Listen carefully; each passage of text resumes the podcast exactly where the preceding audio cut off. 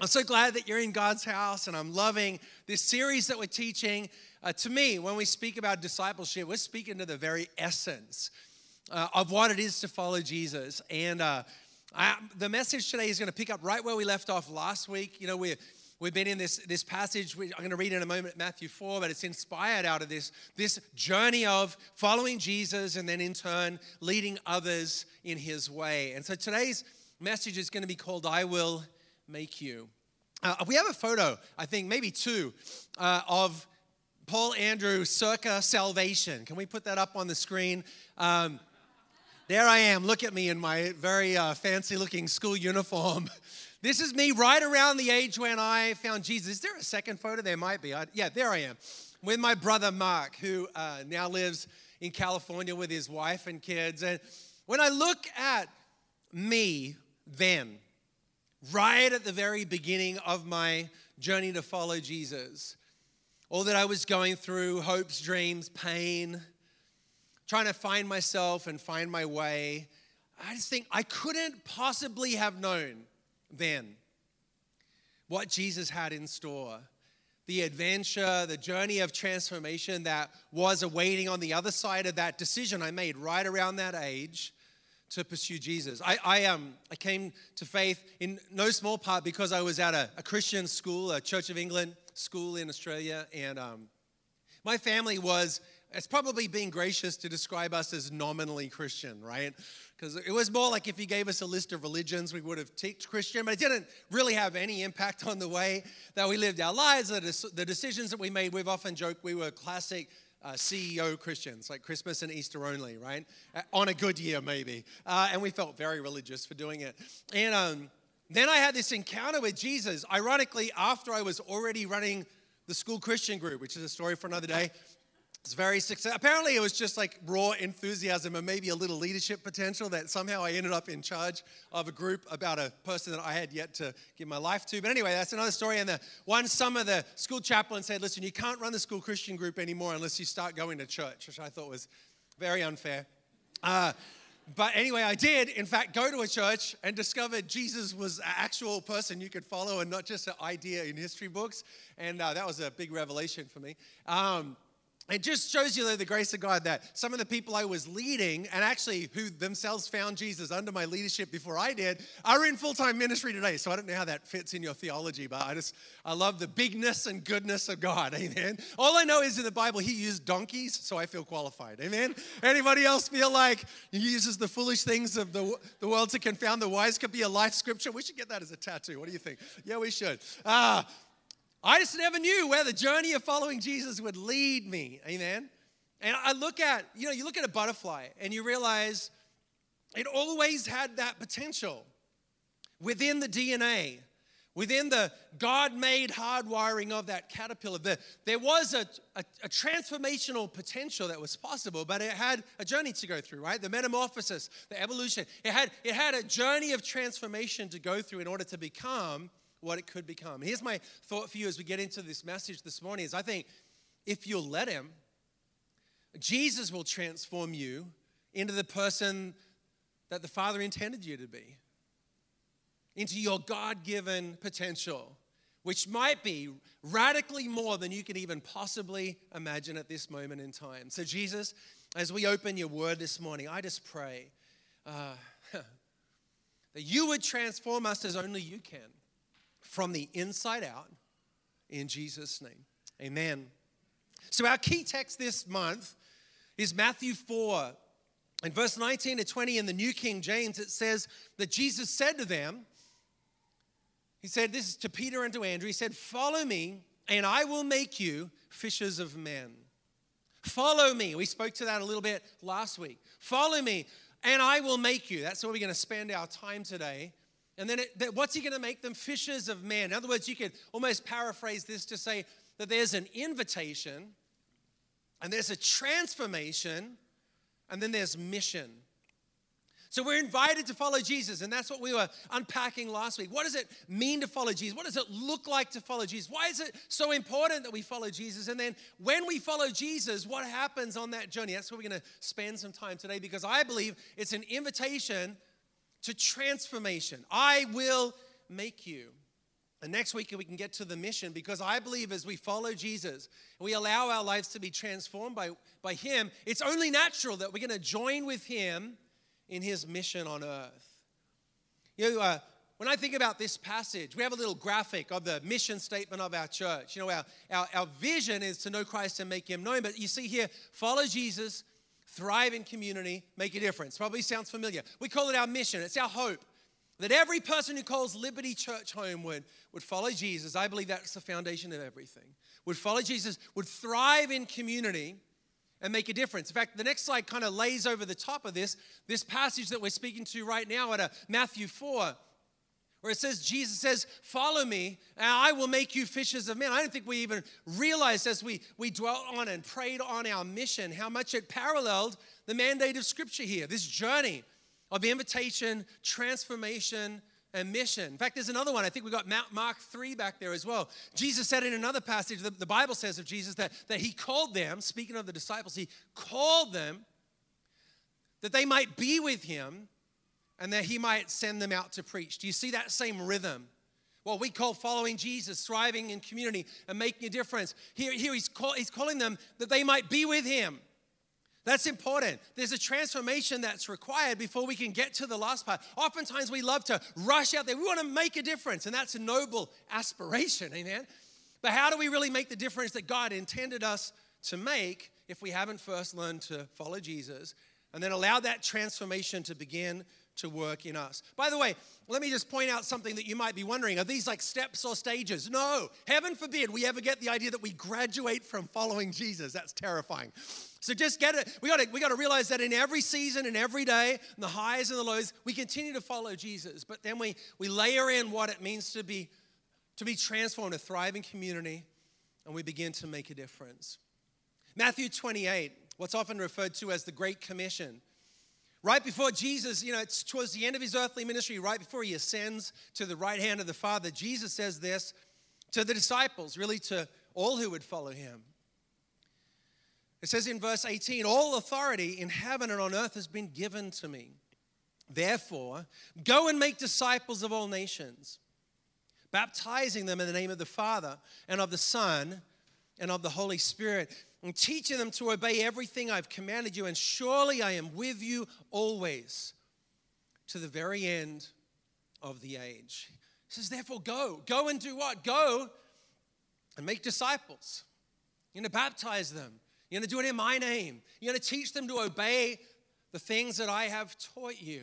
And yet, I find words like disciple and discipleship can easily end up a little cliche to us. And what I mean by that is, you know, if you use a word enough times, it can start to, to lose its meaning, or at least that when we say it, we don't attach the meaning to it. What do we even mean when we say to be a disciple of Jesus? To be disciple makers, what does that mean to us? How do I know when, I, when I've made one? Or to put it a different way, ask yourself the question is his last command my first priority? Go into all the world and make disciples. I want to speak a little bit today about what this journey of transformation looks like. If you take your notes, one thing you could write down is this number one, is discipleship is a journey of transformation, becoming more like Jesus as we follow him. It's a journey of transformation. Oftentimes, our modern Christianity is very uh, event oriented. And there are certainly events in the pursuit of Jesus, but I think it's better defined as a as a journey. I read Matthew 4 a moment ago, but I want to I want to reread it in a different translation called the Passion. We'll back it up to verse 18. It says, As he was walking by the shore of Lake Galilee, Jesus noticed two fishermen who were brothers. One was nicknamed Kepha, later called Peter, and the other was Andrew, his brother. And watching as they were casting their nets into the water, Jesus called out to them and said, Come and follow me and I will transform you into men who catch people for God. And immediately they dropped their nets and left everything behind to follow Jesus. Come follow me, and I will what? I will transform you. I love that. I will transform you. See, I think there's a beautiful both and tension in following Jesus. I believe all at once two things. One, that he loves you just as you are, and two, that He loves you too much to leave you just as you are. Is that your experience of following Jesus, that he accepts us in our mess? And isn't that a glorious and important thing? One of the, one of the saddest kind of mistakes, one of the common misconception that exists in the world is that I, I got to get it together to come to Jesus. And isn't that the most awful catch 22 possible? Because the truth is, we don't really change and we can't get it together ourselves. It's only the grace of God and the work of God in us that changes us from the inside out. If it was waiting till I got it together, I'm never going to be able to come to Jesus. He accepts me just as I am, and yet He loves me too much to leave me just as I am. It's a journey of transformation. Following Jesus changes us, right? Can anybody attest to that in this room today? Has following Jesus changed you? It's changed me. In fact, if I could say it more strongly, I believe if you're not changing, and I don't mean this is not in a way of condemnation, hey, it's a journey, but if in the long run you're not changing, it's probable that you're not following Jesus. I don't think it's possible to really follow Jesus and not find ourselves changed. And what's beautiful about the way that he changes us is it's not by some kind of behavior modification program. Isn't most religion like that? We try to be a good boy, be a good girl. It's outside in. I strive harder to try and change myself. Well, I'm not saying there's no effort involved, but the way of Jesus is a very different way. No wonder he says his yoke is easy and his burden is light. He changes us on the inside, works on our heart, and the power and grace of God in us transforms us from the inside out. We change. What I notice about Peter and Andrew, the two brothers, by the way, is the change still has a thread of what they had been at the moment that Jesus called them. They were fishermen, right? And maybe I'm reading too much in the text, but I kind of like that Jesus repurposes them. Okay, you're fishermen. All right, well, let's, how do we elevate that? Doesn't every cooking show do that? Elevate things? Elevating the dish, right? It's all about it. It's like Jesus looks at who they are says fishing, fishing for fish, that's ordinary. Anybody can do that. I'm going to teach you how to fish for men.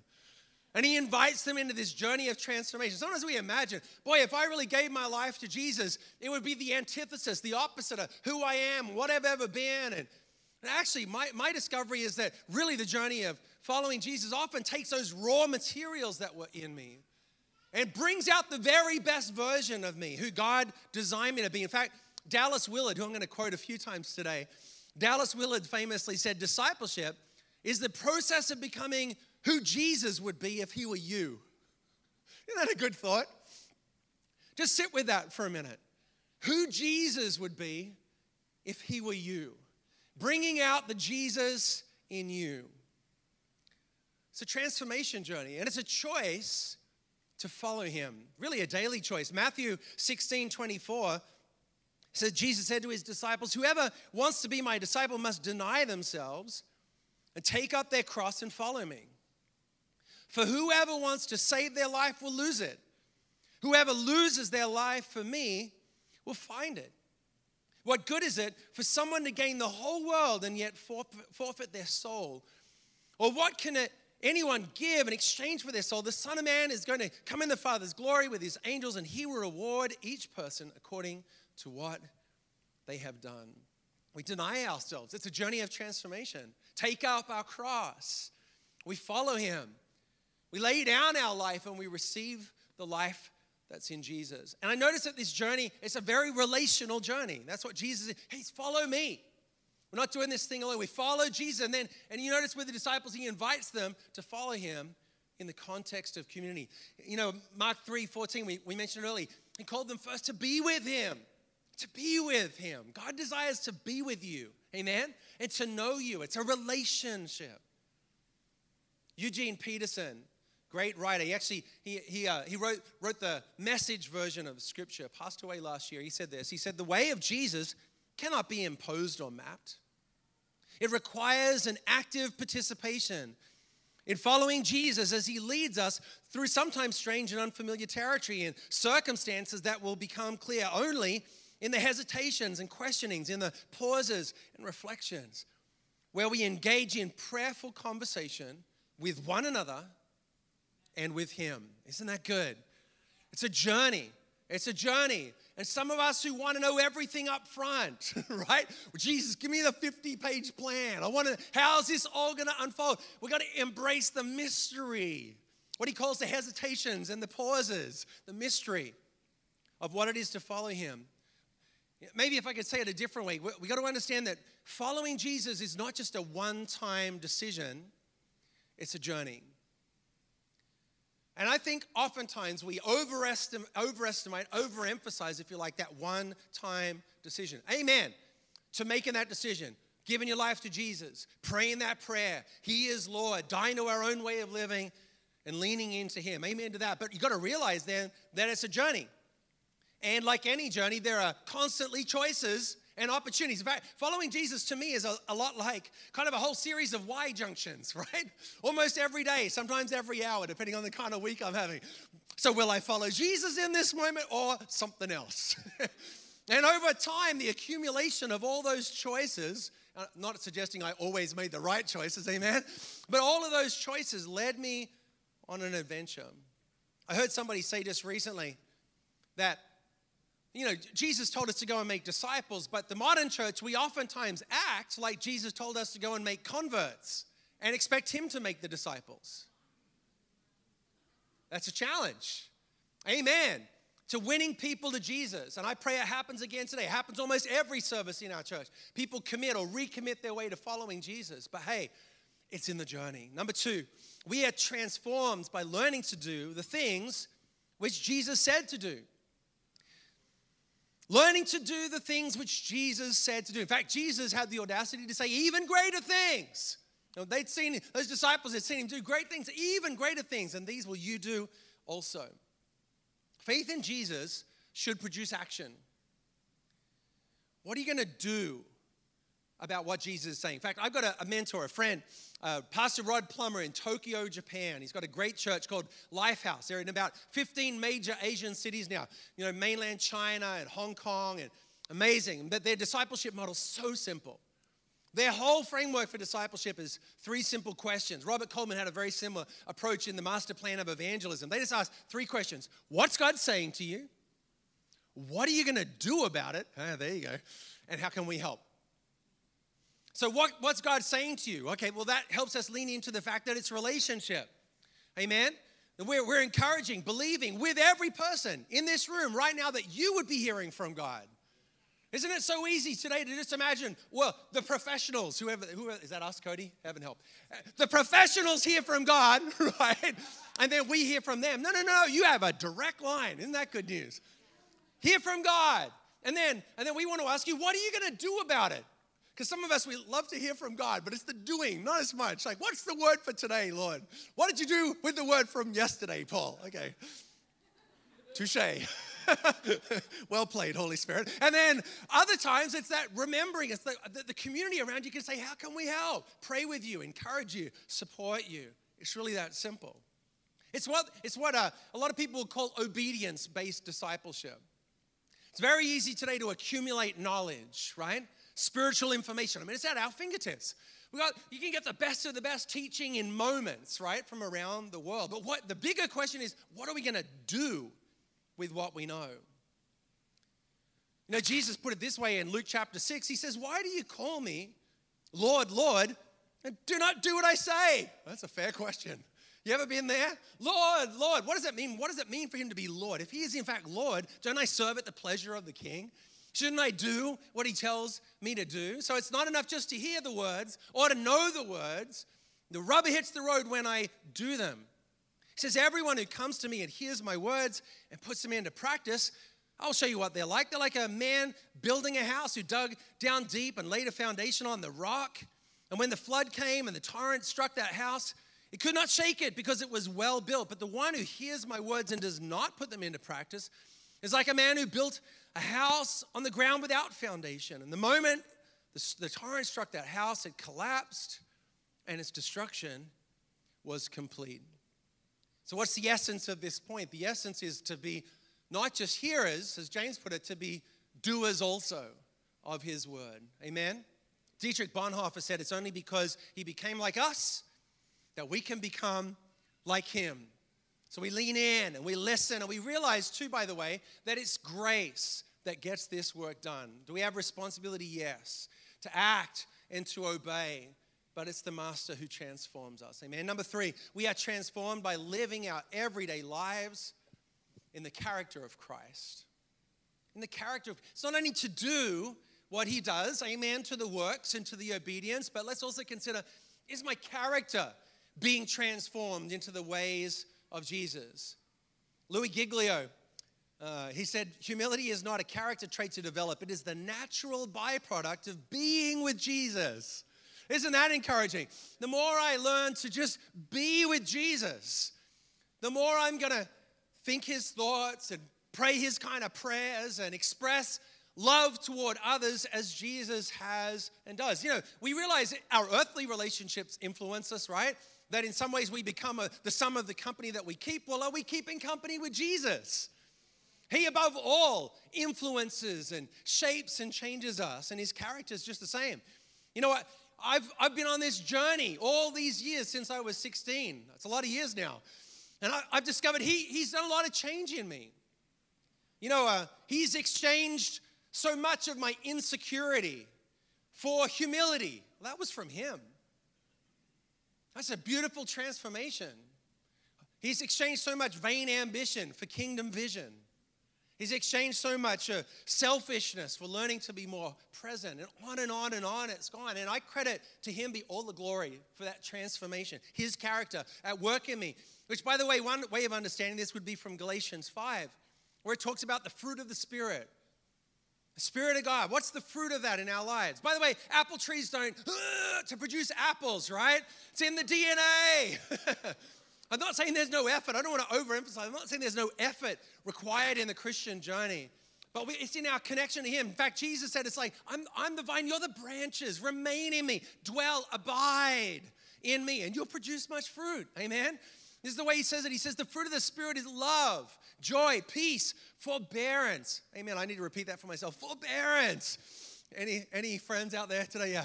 Kindness, goodness, faithfulness, gentleness, self control. Man, that would be like, that would be the rest of my life, just leaning into that. I could just take that one verse. Against such things there's no law, and those who belong to Christ Jesus have crucified the flesh with its passions and desires. Since we live by the Spirit, let us keep in step with the Spirit. That's what it looks like, right? More and more every day wanting what Jesus wants. More and more every day. My heart and the deep longings of my heart and soul lining up with the deep longings of Jesus' heart, delighting in what he delights in, finding beautiful what he finds beautiful, becoming a genuinely loving person through the love of Jesus. And you know, if I could just make one distinction here, I think that more than we realize, this takes place in the ordinary. This takes place in the everyday. I, you know, I, I, I, oftentimes, I think I, I focus too much on the events, the big events, and amen to those moments some conference experience, some epiphany moment with the Holy Spirit. No doubt, those things happen. But I think the accumulation of so many seemingly mundane, ordinary, everyday moments is the real, deep, transformative work. Really is. Dallas Willard puts it this way He says, I'm learning to conduct the usual activities of life in home, school, community, business, and government in the character and power of Christ. Jesus himself, of course, spent much of his life on earth as an independent contractor or businessman, right? Jesus could have led ord- the ordinary life of an ordinary citizen in all its re- legitimate respects. He can show us how to live now as a mother or father, banker, computer programmer, teacher, or artist in the kingdom of the heavens. His character and power and personal guidance will lead us into life as it should be in all these areas of human existence. When I first started in full time ministry, I was working at a community center, a youth center. And one of the young guys who uh, came to Christ and uh, became, became a follower of Jesus in those days, he was a teenager and I was just maybe 20, early 20s. And I discipled him. And many years later, um, through a series of choices that, that he made, he ended up in full time ministry and serving the Lord in Los Angeles in a major ministry there. And uh, the, the profile of that ministry and the particular ministry that he led got the attention of a big Christian magazine called Charisma, and they did an article on him. Now, this is years later, over well over a decade later. And they said, what, you know, they, they were sort of fishing. They, I think they had a particular answer in mind. They were saying, like, what was the thing that really marked you and changed you? And do you know what he talked about? Me driving him home in my ugly red van all those years. Wasn't the, I mean, we heard amazing speakers, went to amazing, had all these amazing events, but for him, the transformational thing was what looked really ordinary. I'd drive him home. He was a teenager, didn't have a license. Drive him home, sit out the front, pray, talk, process what was happening in his family. And he, as he looked back, credited that, the ordinary, the everyday, with the thing that changed him the most. Number four is we are transformed by exercising the power of Jesus to do good and to defeat evil. To do good and to defeat evil. That was Jesus' mission, and we're called to walk in that. Matthew, uh, no, Mark 6, verse 7, it says, Calling the 12 to him, he began to send them out two by two and gave them authority over impure spirits. And these were his instructions Take nothing for the journey except a staff, no bread, no bag, no money in your belts, wear sandals, not an extra shirt. And when you enter a house, stay there until you leave that town. If any place will not welcome you or listen to you, then uh, shake, leave that place and shake the dust off your feet as a testimony against them. And they went out and preached that people should repent. They drove out many demons and anointed sick people with oil and healed them. I imagine this moment, see, we can read that and not realize it's a pivot just happened.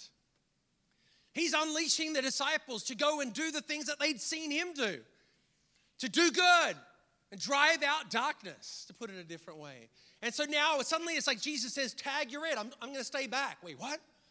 I mean, this is Jesus. He's been doing all this cool stuff raising dead people and sometimes he lets us ha- you know help out. He would want to fight, feed 5000 people. He'd do all the heavy lifting break the bread pray give thanks and then just in our hands it was like we can feed 5000 people but jesus was there. And now he says you got this. Get out there go in pairs. Tell me how it goes. Tag. You're it. And he sends them out to do good. And you know what? The truth is Demons come out of people, sick people. In fact, they get a little overexcited. If you read on in that passage, it's a little humorous because they come back like, "Whoa, even the demons!" And Jesus like, "Okay, settle, settle." He has to like give them a little recalibration at the end. He's like, "You know, I saw Satan fall from heaven, and just also probably just rejoice that your names are written in the book of life." Right? Let's keep all of this in perspective. But the truth is, they realize, man, in Jesus' name, we can do things we would have never imagined. You know, it's like the old corporate training, you know, like the delegation or the coaching process from I do to I do, you watch to you do, I watch, and then you do, right? And then Jesus says, just nudges them out into the deep.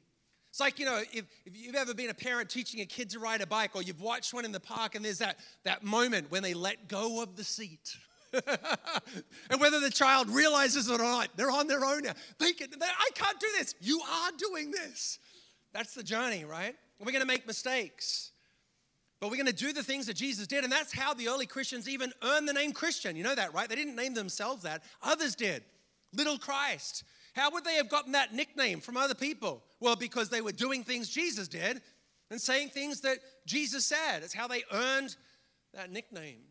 We have an apprenticeship to undertake. And it's going to look like Acts 10:38 where it says that God anointed Jesus with the Holy Spirit and with power and he went about doing what? Doing good and healing all who were oppressed by the devil, for God was with him. If I, I can just add a little nuance to this for a moment, let's be very careful in our modern 21st century Christianity that we don't allow consumerism to creep into the following of Jesus. It so easily does, it's almost unconscious to us. Consumerism, where it's just about being fed, being taught, being blessed, and it almost doesn't cross our minds to consider what am I doing with all of this? Because knowledge is responsibility. God expects us to do something with what we're taught. And it's often in the everyday. It's often in the walking with Jesus. I'm going to be discipling my boy this week. I'm taking Jesse, our second son. He's 11. We're going to Africa again. He's been with me several times. And we're going to go down and we're going to, we're going to do good. We're going to drive out evil. We're to, amen. We're going to, we're going to do ministry together. We're going to be down with our Liberty community in Manzini, and we'll be working with the Association of Related Churches in six different cities, talking to pastors and church planters. And you know what I'm not going to have to do for him? Join all the dots. I'm not going to have to wait and the moral of the story is we're just going to go do the things that Jesus does, and it's transformational. In fact, the first time he went, he was five. And he was a firecracker of a five year old, telling you full of passion and not always quite sure where to direct that. And the first time that we took him, he goes to just great public school, and to my knowledge, I don't know if any of the teachers that our kids have had have been really followers of Jesus. But he came back after that first trip to actually to Zimbabwe at the time. We were serving, loving people, feeding kids in really tough situations, and and, and he just did things that Jesus did and joined with us in ministry. When we got back, his his teacher, who doesn't follow Jesus, just said to me, "I don't know what you did to that boy on that trip, but he came back different." Well, isn't that the journey? Amen. Isn't that just the journey of following Jesus? That's what discipleship looks like. Let me give you one more. We are transformed within the context of community. We're transformed within the context of community. We, we talk about thriving in community. Hebrews 10 says, Let us hold unswervingly to the hope we profess. How are we going to do that? He who promises faithful, let us consider how we may spur one another on toward love and good deeds. Not giving up meeting together as some are in the habit of doing, but encouraging one another, and all the more as you see the day approaching. Twice the passage uses the phrase one another. In other words, this is not a solo mission. Amen? I don't want it to be said, I did it my way. I want it to be said, I did it in the context of the one another. Spur one another, encourage one another. Another, another verse talks about as iron sharpens iron. We need each other. And in the middle of this, the writer of Hebrews says, you know, not forsaking the, the gathering together, another translation says. This one says the meeting together. That's funny, that feels just as timely today as when it was written 2,000 years ago. And you know what? Partly because of the advancement of technology. And you know, I love that we have the world at our fingertips. I love that in a moment, whoever your favorite teacher can be right there with you on YouTube, right? Podcasts and videos and teaching and downloads and amen to it all. But it is not supposed to be a substitute for the one another. I want to be reminded, like the writer of Hebrews said, hey, don't forsake, don't give up, don't devalue the meeting together. We need each other. You know, one of the reasons for that is that we're shaped in the context of community. The disciples, yeah, they each had a personal journey, a personal path, but they did that journey together. They learned and grew together. You know, one another reason why this is important is that not only that we learn best together, but hello, this is also about contributing. It's not only about what I can receive and the most comfortable way to receive it in my PJs, but it's also about, right? It's also about what I do to give back, to move forward into the mission of God. Proverbs 18:1 says, A man who isolates himself seeks his own desire, and he rages against all wise judgment. In other words, it is not wise. It is not wise to isolate yourself. Let's not do that. Let's not isolate ourselves. Discipleship, transformation, it's all about relationship. First and foremost, a relationship with God, and wrapped around that relationship with others. In fact, we I offer you a simple definition that we use of discipleship that discipleship is an intentional relationship. I Often say intentional multiplying relationship, centered on pursuing the ways of Jesus together. That's what I think it is. It's intentional, it's relational. It, it, multiplies. It's just within the very DNA of what it is to follow Jesus. And it's not just any old relationship, it's centered on the ways of Jesus and pursuing them how? Together. Pursuing the ways of Jesus together. To follow Jesus, to thrive in community, to make a difference. You know, as um, maybe someone from the worship team can come join me, I, I think what we're doing now is a part of this. The gathering together, we're here. You know, since the very beginning of Liberty Church, um, we've always said, you know, that our, our heart was that we would be a community and not just a crowd. And so, you know, for me, it's like, okay, what does it look? There's Sundays, there's these beautiful community groups. We just launched a new season this last week, and I'd bet that there's still a bunch with room open. It's not too late to join us in that. Experience community and discipleship. We're even starting a new thing this year called discipleship circles. You know, Jesus had 12 and he had three, man, layers of relationship, layers of transformation, and an op- opportunity, an invitation to be transformed. When we talk about thrive, by the way, let me, let me just say this and I'll, I'll pray. Jesus cares about every area of your life. When we say thriving in community, I've unpacked in community, but let's remember that thriving is not just the accumulation of spiritual knowledge. Jesus cares about your spirit, soul, body. God has a plan for your life in every area finances and relationships.